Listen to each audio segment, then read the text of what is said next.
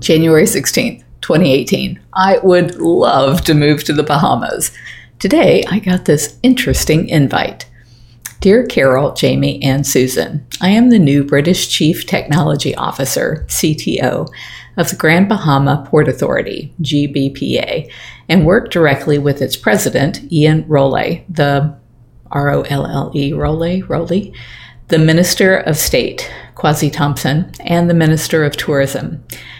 The Grand Bahama Port Authority administrates the sovereign city of Freeport and acts as a government within a government on the island of Grand Bahama, owning approximately 235 square miles of land, which reminds me a lot of my own time in Africa.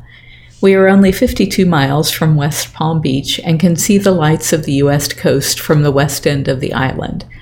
We recently had our American design agency here for a field trip, and we all remarked how the place looked like a safari park. We already have a world renowned dolphin sanctuary here, which prides itself on its ethics, and the Discovery Channel can regularly be found filming the coast. As part of a huge regeneration project this year underway to refurbish the beaches, we have been discussing the idea of establishing a home for big cats on the island. Bahamians are famous for their deep love of animals and the ecosystem in general, with the islands being the world's fishing and sailing capitals. After 14 years of waiting, we are lighting a fire under the need for development and need to make some dramatic changes. However, we have little to no current knowledge of whether the landform itself would be suitable habitat for a conservation project. The ground is largely limestone and covered in casuarina pine forests, grassland, and palm scrub.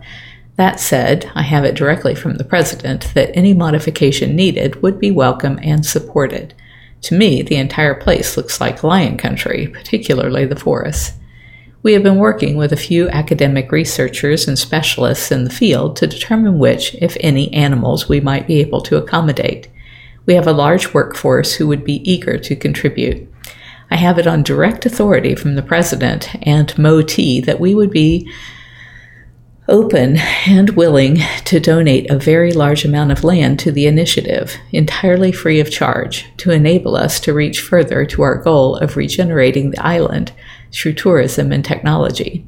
GBPA has absolute authority over the free trade zone area and does not need government approval for conveyance or other such hurdles. Obviously, we have no clear idea of your needs or whether it would even be an attractive offer in the first place. Would you be interested in accepting a fully paid invitation to come to Grand Bahama or for us to travel to you to discuss such a proposition? Yours, Alex Cameron, Chief Technology Officer, GBPA. And I give his phone number. So this was my reply. Hi, Alex. Well, your email is certainly the most interesting thing that has come across my desk this week. I've looped in my husband, Howard, and our Director of Research, Lauren. Can you clarify for me if the goal is to create a contained wildlife park for tourism purposes, or if you are thinking to rewild the entire island by introducing species who were native at one time but no longer thrive there? I'm not aware of any cat species that were ever native to Grand Bahama, and introducing them to run at large could dramatically impair your ecosystem. How much land are you thinking to devote to this? I really love the idea of huge expanses where wild cats can roam, but they are all solitary by nature, except for lions who are related, so it could be difficult to see a single cat on several acres of land. I'm really interested to know more. Then Alex responded, Good evening, guys. That's wonderful to hear, and glad I could put a smile on your face if I raised an eyebrow. Ian, the president, and I were talking today, and his son is actually in his second semester at Tampa University, so he's planning to visit you regardless. We both absolutely love big cats. Unfortunately, I can't visit, as my spouse U.S. green card is still processing. I appreciate it must be very strange to receive. I appreciate that it must be a strange email to receive and a strange idea.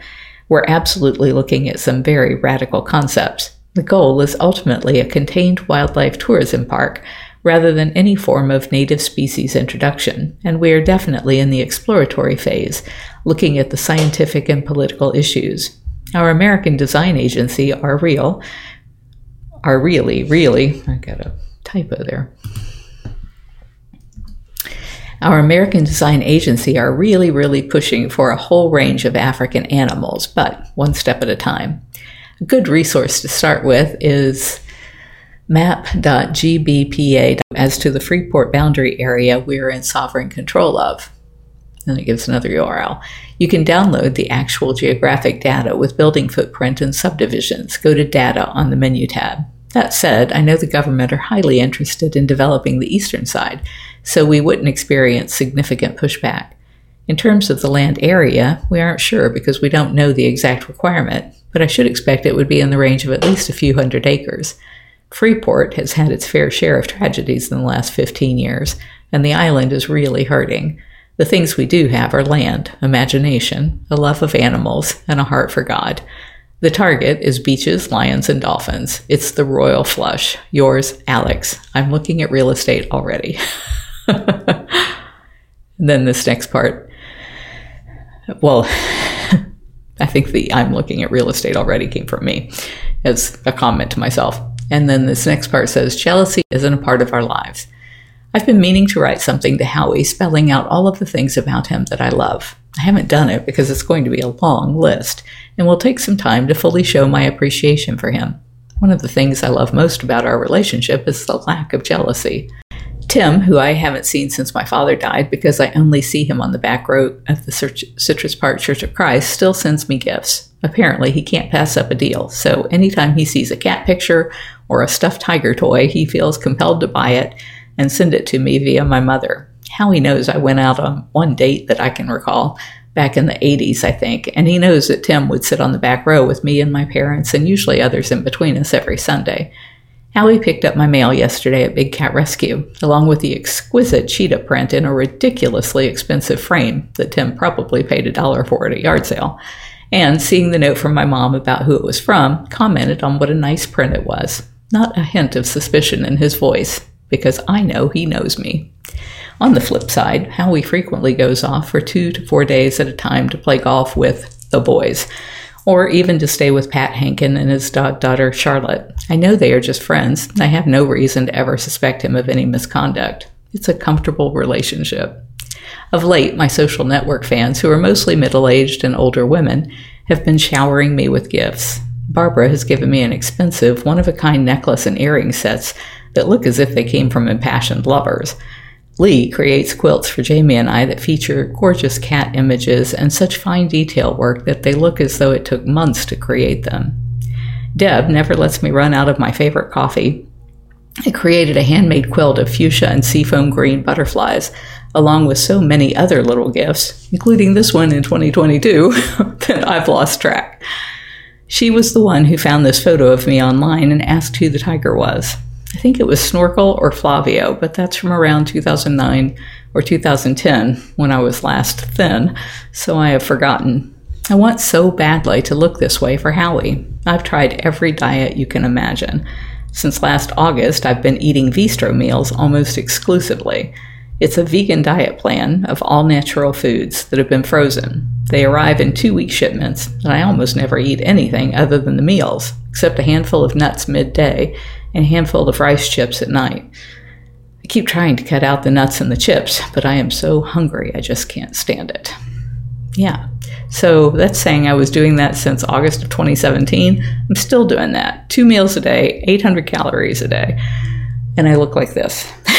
it's got to be stress. yeah, maybe I should move to the Bahamas now. So I don't know if I'm going to talk about this later about what happened with the Bahamas, but the uh, there were a number of things at play here, and not least of which is trying to move as many cats as we have.